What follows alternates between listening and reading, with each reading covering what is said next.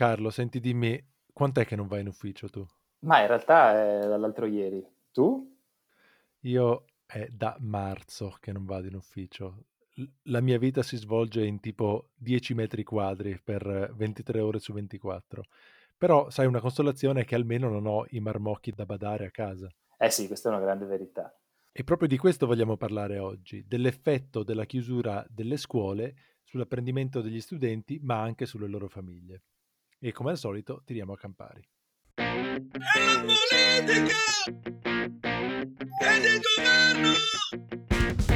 Andiamo a tutto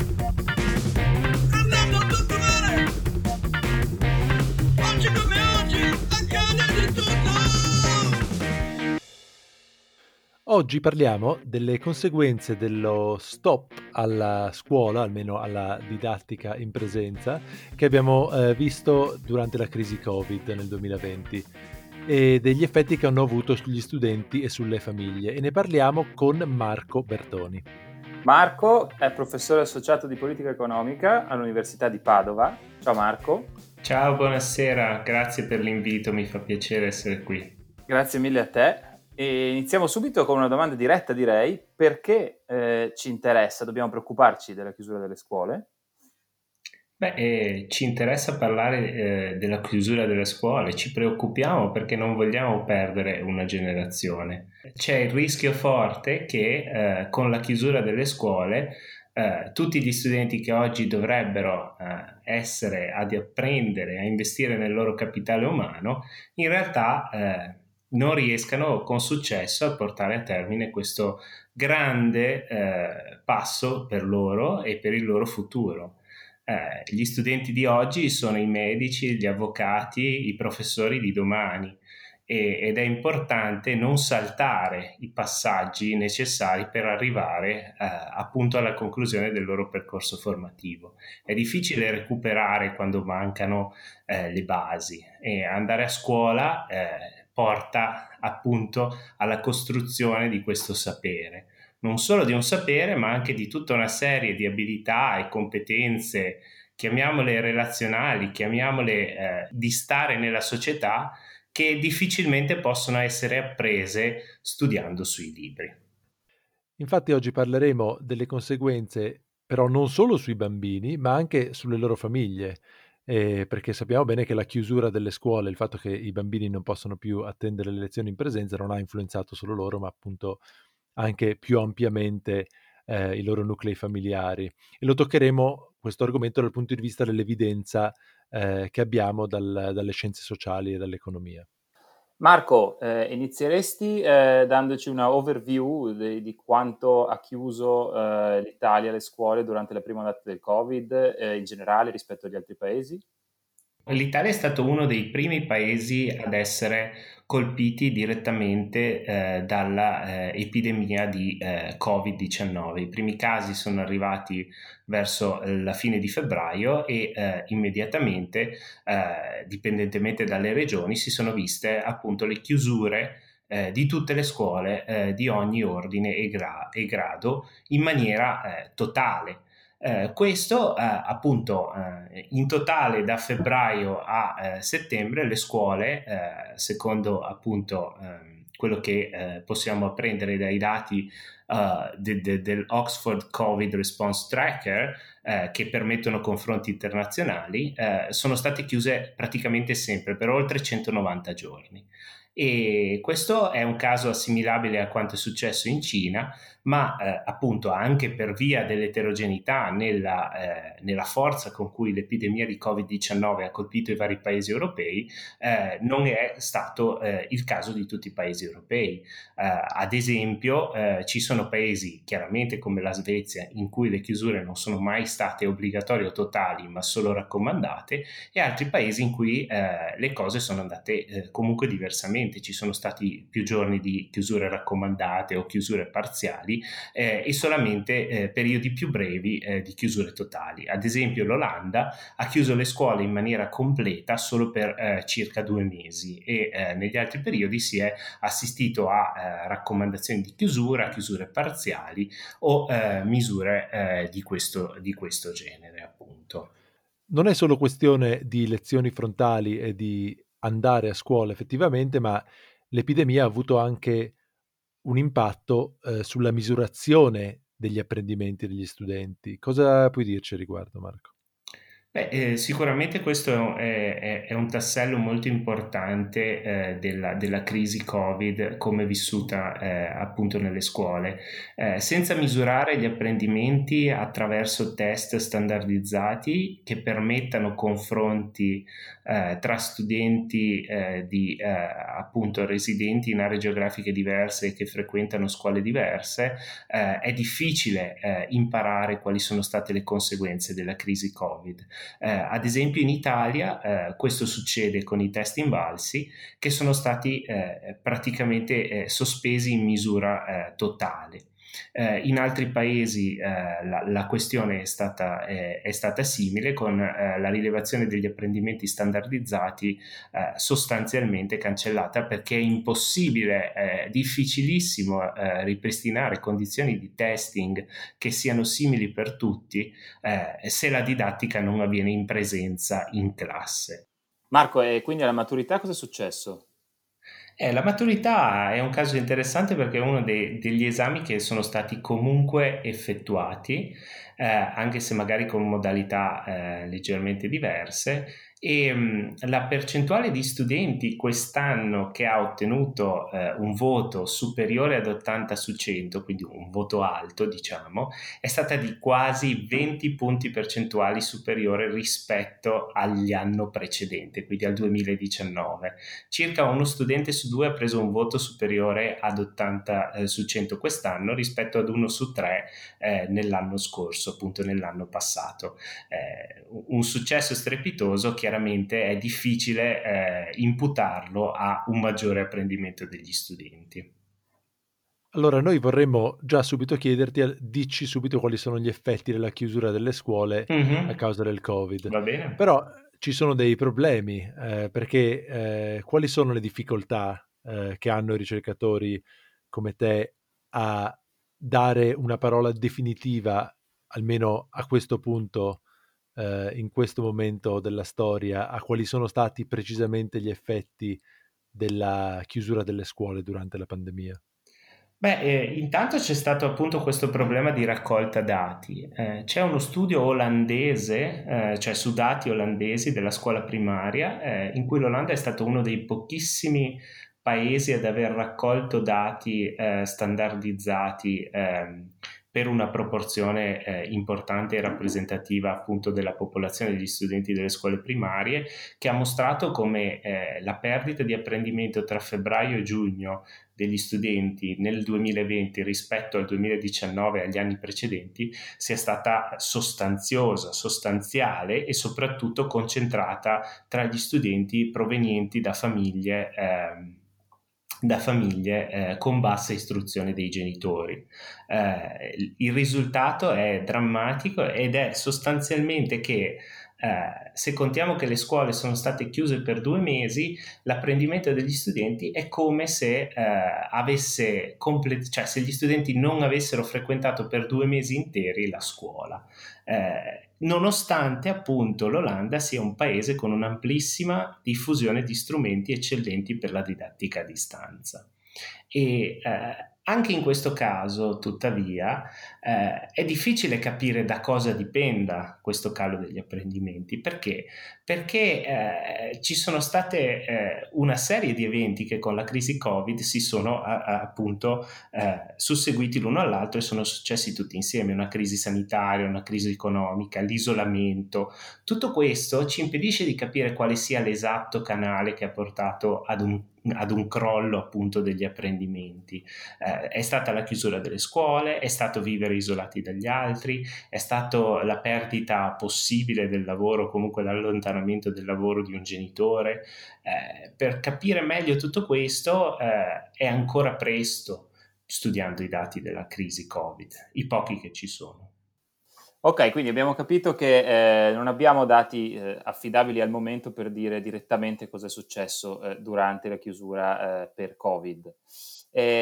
Possiamo quindi però andare indietro nel tempo e vedere eh, pre-Covid, la letteratura precedente cosa ci ha detto di episodi simili? Anche se ovviamente eh, Covid è un evento che eh, non ha esattamente precedenti in passato. In particolare, partiamo dal primo punto, quali sono gli effetti di eh, un minore tempo passato a scuola e come misuriamo questi effetti eh, nelle scienze economiche?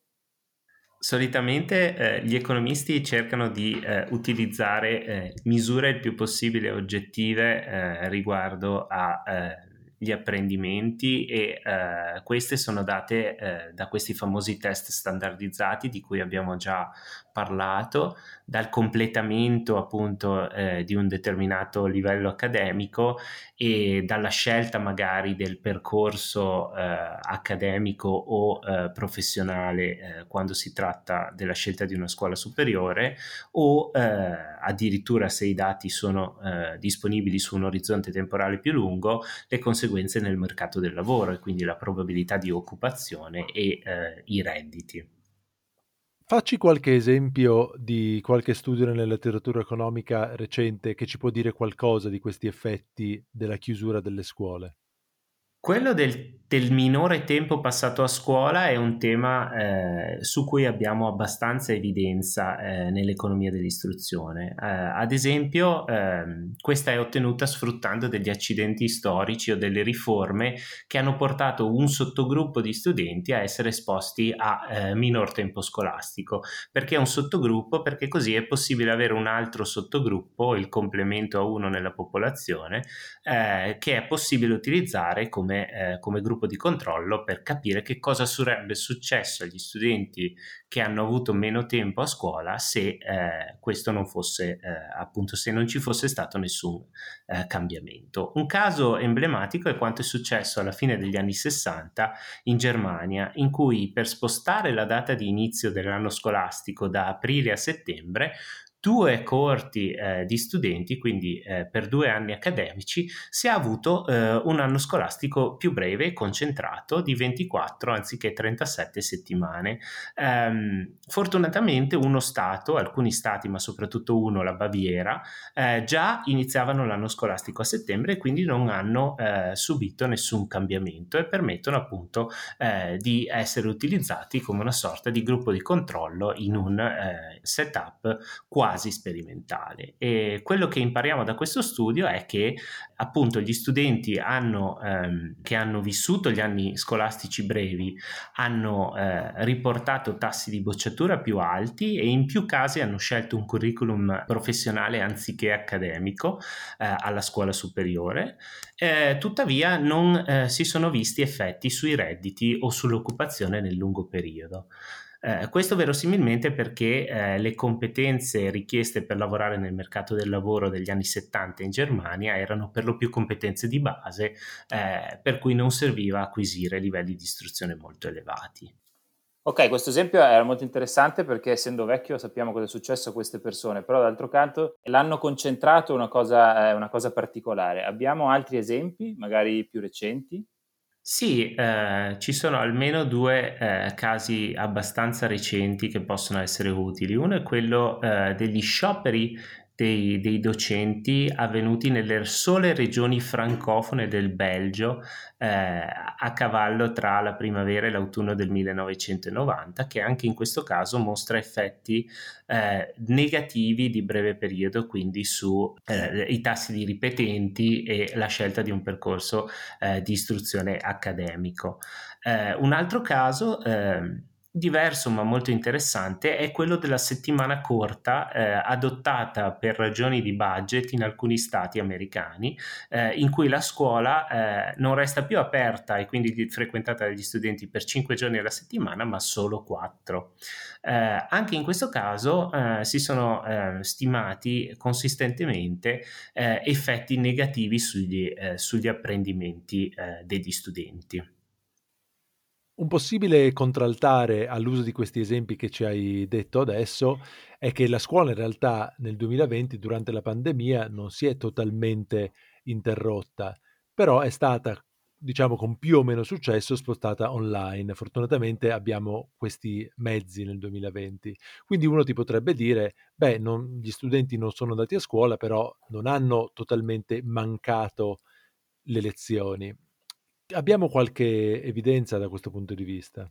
L'evidenza che abbiamo eh, riguarda strettamente gli studenti universitari, con tutti quindi i caveat necessari eh, ad estrapolare questi risultati agli studenti delle scuole primarie o secondarie. Eh, quello che sappiamo ehm, però eh, in questo caso, eh, appunto de- riguardo all'università, eh, viene da studi eh, molto solidi eh, in cui sono stati fatti dei veri e propri esperimenti in questo senso e eh, data ad alcuni studenti la possibilità di frequentare un corso online completamente online in una modalità blended quindi come va molto di moda adesso parte online e parte in aula parte in maniera sincrona e parte in maniera ehm, sincrona con le discussioni con il docente live, diciamo, o eh, completamente eh, online, appunto.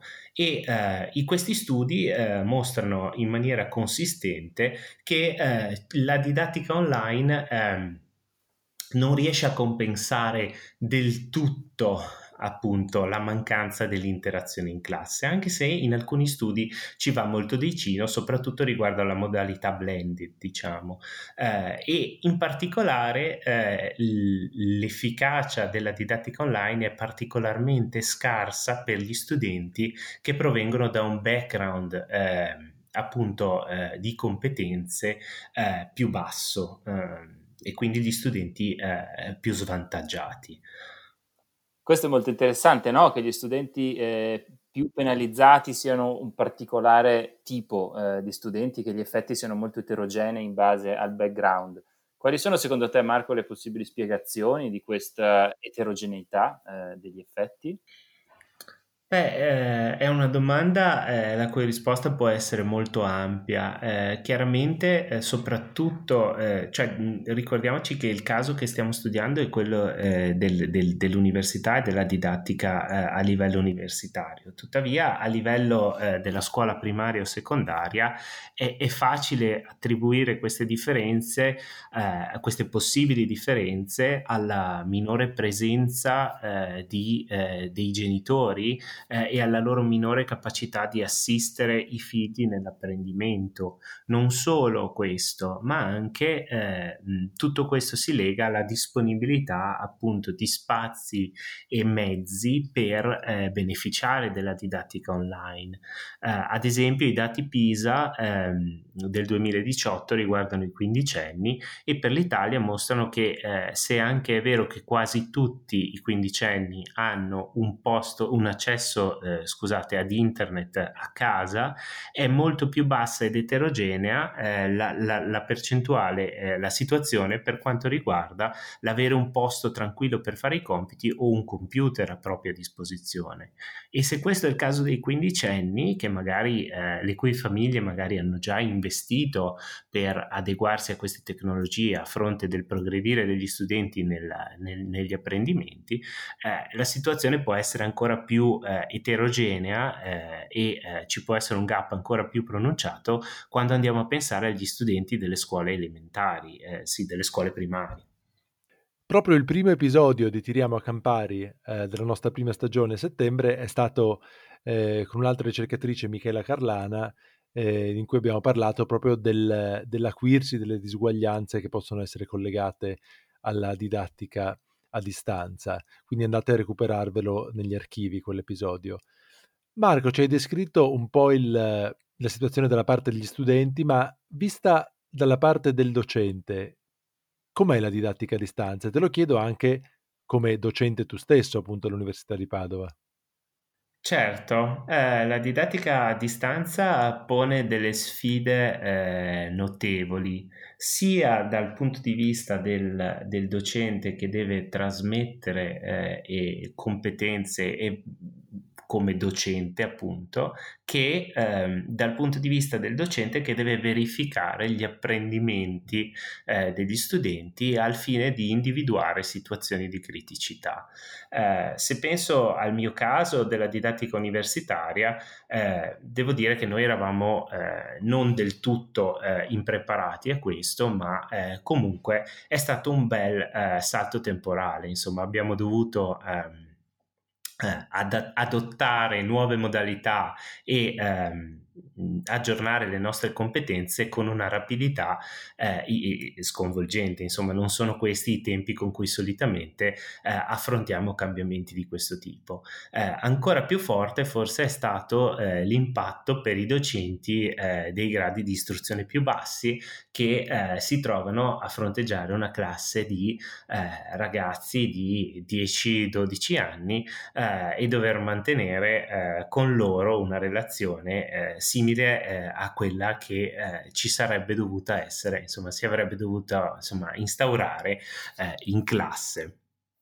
Questo secondo me è stata una sfida difficilissima anche perché, eh, come ci dicono i dati di varie indagini internazionali, eh, sulle tecnologie digitali nella didattica i docenti italiani L'indagine Talis, ad esempio, ce lo dice, meno, il, meno, del 40% dei docenti delle scuole secondarie si sente ben preparato all'uso di eh, tecnologie digitali.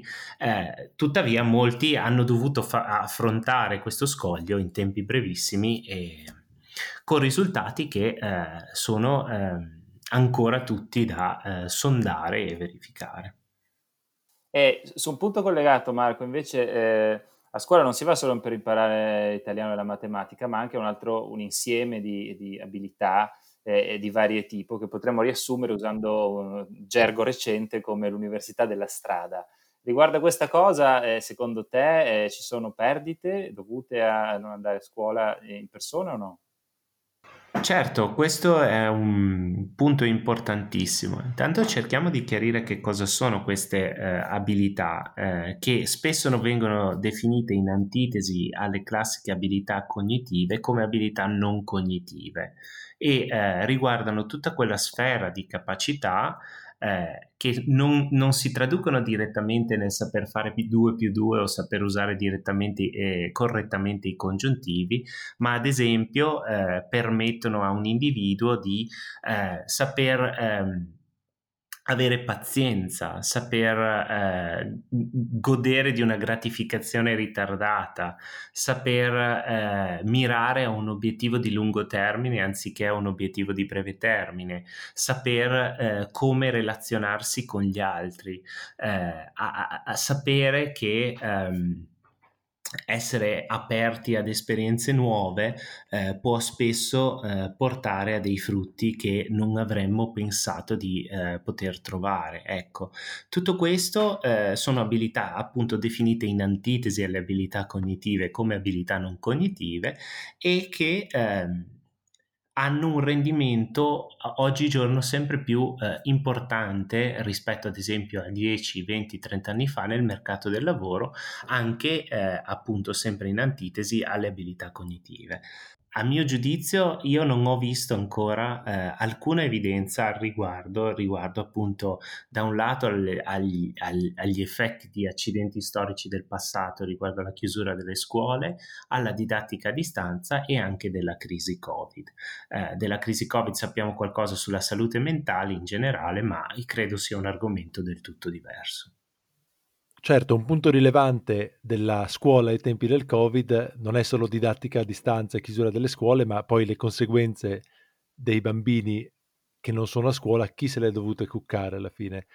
E qui dovete sapere che il nostro Marco non è solo un insegnante, ma è anche un padre di due bambini piccoli. Ehm, quindi ti chiedo quali sono state le conseguenze a grandi linee sui genitori della chiusura delle scuole nel Covid? Sì, eh, questa è una domanda che mi colpisce personalmente in maniera molto forte, come dicevi tu. In effetti, ehm, è anche una delle differenze più grandi, perlomeno per la situazione italiana, tra la prima e la seconda ondata. Nella prima ondata eh, di, di Covid ci siamo trovati a lavorare da casa, eh, per chi come me è stato fortunato abbastanza da poter continuare ad avere un lavoro e eh, avere eh, la responsabilità eh, di seguire eh, i nostri figli a casa. Quindi eh, un doppio fardello che non per tutti è stato esente da traumi. Questi traumi, secondo te, o nella letteratura, se abbiamo dei dati, eh, sono stati eh, condivisi in maniera uguale tra eh, padre e madre o ci sono delle differenze? Eh, purtroppo, senza scendere nel, nel qualinquismo, ma eh, restando all'evidenza eh, che, abbiamo, che, abbiamo, appreso dai dati, eh, sia eh, nella crisi Covid che eh, in passate esperienze di riduzione del tempo scolastico, il grosso del peso è gravato, sulla, aggravato sul, sulle spalle delle madri. Uh, ad esempio, uh, abbiamo imparato dalla, uh, dalla, settimana corta americana che eh, sono state soprattutto eh, le madri sposate, specie se altamente istruite, a ridurre la loro offerta di lavoro per eh, poter seguire, quindi il tempo che spendono nel mercato del lavoro, per poter seguire i figli nel momento in cui il tempo scolastico si riduce. E questi sono dati americani che sono stati confermati recentemente eh, anche durante il periodo della crisi Covid. La perdita di eh, appunto un eh, sostegno nella gestione dei, dei, figli durante la giornata ha indotto le madri eh, a lavorare eh, meno o a non lavorare affatto, specie con i figli eh, in homeschooling, quindi con la didattica a distanza. Ma quindi i padri e gli uomini cosa hanno fatto? Niente? Beh, eh, niente è una parola grossa. Ad esempio, c'è evidenza che durante il lockdown eh, gli uomini sono quelli che si sono fatti carico quasi totalmente, ad esempio, di andare a fare la spesa al supermercato, per quanto questo sia un, un, un compito appunto familiare rilevante. No, scherzi a parte. Eh, l'evidenza che abbiamo da più paesi è che eh, il carico di lavoro domestico e di cura dei figli sia cresciuto sia per gli uomini che per le donne, ma per le donne questo sia stato eh, appunto proporzionalmente eh, maggiore. Um, è anche di- eh, vero che ehm, questo eh, dipende dagli equilibri preesistenti nella coppia ok? Eh, ad esempio, la riduzione di ore lavorate dalle madri è stata minore, se non del tutto inesistente, in quelle coppie dove già prima del lockdown eh, la responsabilità della gestione della cura dei figli era già condivisa. E eh, è anche vero che eh, eh, questo peso eh, questi diciamo ruoli stereotipati di genere si sono ribaltati nel caso in cui sia stato l'uomo ad essere in smart working o ad aver perso completamente il lavoro. Quindi dai, alla fine gli uomini, noi uomini non siamo stati totalmente inutili, ma ci siamo almeno alzati dal divano per andare a fare la spesa, una, una bella consolazione. Ma perché questo fardello diverso tra madri e padri? È solo colpa del sessismo? E qui ovviamente precisiamo che ci stiamo riferendo a un tipo specifico di famiglia che è quella, diciamo, bigenitoriale eterosessuale. Beh, intanto eh, la precisazione riguardo al tipo di famiglia eh, diverso è, è, credo, molto calzante, perché eh, ad esempio eh, per l'introduzione della settimana corta in alcuni stati americani si è visto che eh, le madri single, quindi non sposate, che non hanno un partner, hanno, dovuto, hanno aumentato la loro offerta di lavoro, la partecipazione al mercato del lavoro, verosimilmente per far fronte a più alte spese eh, di gestione dei figli che non sono più a scuola ma devono stare a casa. E um, riguardo appunto alle famiglie eh, bigenitoriali, invece, eh, mi sento di dire che quello del sessismo forse è uno stereotipo. Eh, come, come, come eh, sottolineavo prima, eh, abbiamo visto, cioè c'è evidenza che eh, i ruoli di genere vengono almeno parzialmente ribaltati nel caso in cui sia il genitore maschio, ad esempio nella cura dei figli, a, rimane- ad essere rimasto in smart working o ad aver perso il lavoro. Quindi ehm, in quel caso appunto se, sia stato il, eh, l'uomo a farsi carico maggiormente in termini relativi del, eh, del, eh, del peso della, eh, del fardello della gestione dei figli. Bene, grazie Marco. Per concludere, allora ti chiederei una domanda generale. Che cosa abbiamo imparato eh, dalla prima ondata eh, relativamente alla scuola? Beh, eh, abbiamo imparato che la chiusura delle scuole ha dei costi importanti in termini di accumulazione di capitale umano degli studenti, eh, anche se non sappiamo ancora misurarli eh, in maniera accurata o come vorremmo poter fare e che eh, ci sono conseguenze anche importanti probabilmente per eh, quanto riguarda la partecipazione eh, al mercato del lavoro, soprattutto eh, delle donne. Ecco, eh, io credo che questo, eh, eh, questi due punti vadano a smorzare gli entusiasmi di coloro che sostengono che le scuole è meglio che stiano chiuse. Certo, la questione dei contagi nelle scuole resta ancora aperta. A mio giudizio, l'evidenza a disposizione ancora non ci permette di valutare esattamente quale, quale sia il ruolo delle scuole nella diffusione del contagio.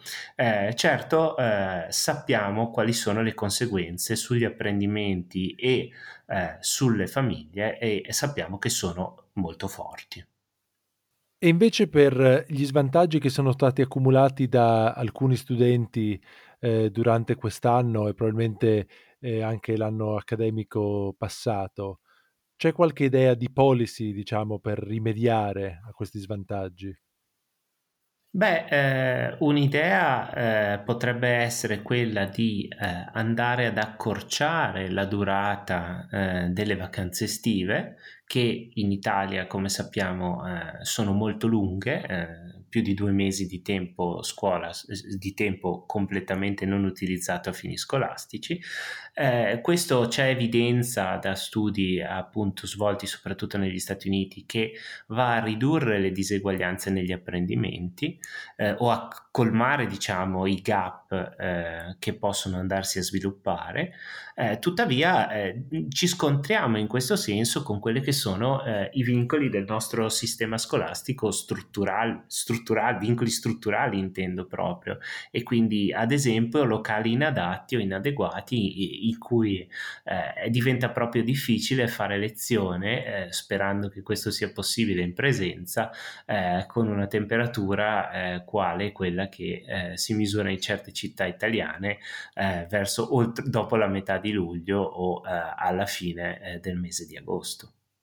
Quindi vuol dire che dobbiamo non solo mettere i banchi con le rotelle, ma anche i condizionatori adesso. Eh, vuole dire che se vogliamo ridurre il summer break dobbiamo pensare a come poter stare a scuola eh, d'estate e questo può richiedere degli investimenti. Grazie mille Marco di essere stato con noi. Vi ricordiamo che abbiamo potenziato la nostra presenza sui social, quindi ci trovate a Tiriamo Campari su Twitter e su Instagram, dove stiamo anche curando delle storie molto cool.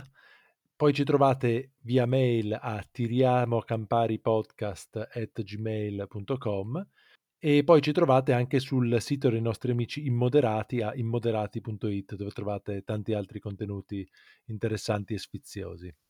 Quindi se vi è piaciuta questa puntata o le precedenti, eh, vi invitiamo a condividere, shareate, likeate, followate, ditelo tutti, amici, parenti, cani e gatti, inclusi i gatti di Marco che potreste aver sentito durante eh, la nostra intervista. e ci vediamo eh, la prossima settimana con Tiriamo a Campari, la realtà ai tempi dello spritz nel tempo di uno spritz. Ciao Carlo e ciao Marco, grazie ancora. Grazie a voi. Grazie, ciao.